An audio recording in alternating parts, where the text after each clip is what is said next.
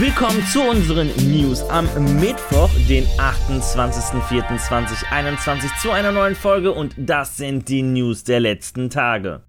Sonys letztes State of Play Event ging am 25. Februar über die Bühne und liegt damit zwei Monate zurück. Aber das Warten hat ein Ende. Die nächste State of Play findet noch diese Woche statt und zwar am Donnerstag, den 29. April um 23 Uhr, also morgen. Wie man dem PlayStation-Blog entnehmen kann, wird sich die neue State of Play rund um den kommenden PS5 Blockbuster Ratchet Clank Rift Apart drehen. Genau genommen möchte uns PlayStation einen umfangreichen Gameplay-Einblick gewähren. Ob uns darüber hinaus noch Neuankündigungen oder Updates zu bereits angekündigten Spielen wie God of War 2 oder Horizon Forbidden West erwarten, wurde nicht genannt.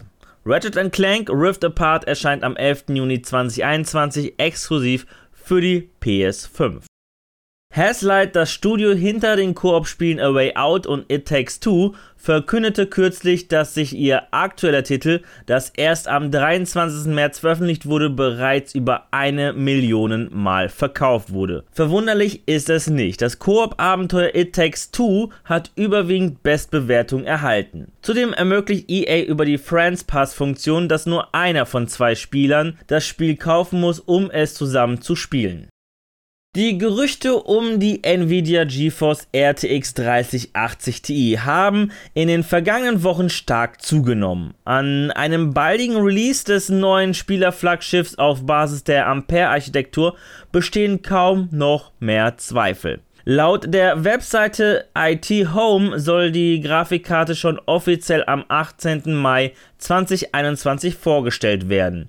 Zudem soll der Verkaufsstart schon am 26. Mai erfolgen. Zwar sind die Specs noch nicht bekannt, jedoch zeichnen die Leaks und Gerüchte ein sehr genaues Bild. So soll die RTX 3080 Ti mit einem Speicher von 12 GB GDDR6X auffahren. IT Home spricht außerdem davon, dass die Mining-Sperre auf der RTX 3080 Ti fast unmöglich zu knacken sei. Ja, da bin ich mal gespannt.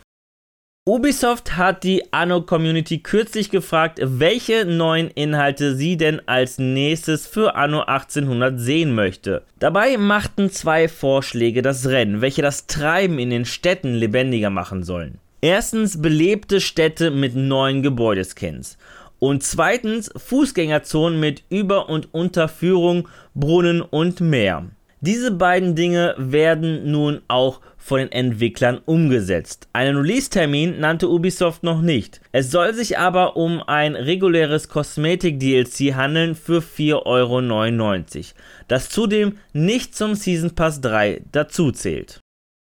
Eigentlich sollte das Update 4.0 für Watch Dogs Legion bis Ende April erscheinen. Aber wie nun die Entwickler via Twitter bekannt gaben, sind sie auf einige Probleme gestoßen und haben die Veröffentlichung daher auf den 4. Mai 2021 verschoben. Für das April-Update sind neue Koop-Missionen, weitere Aufträge, mehr Charaktere und eine verbesserte Charakteranpassung wie auch Bugfixes geplant. Für Season Pass Besitzer sollte der Zugriff auf Mina Sudo und eine neue Nebenmission freigegeben werden.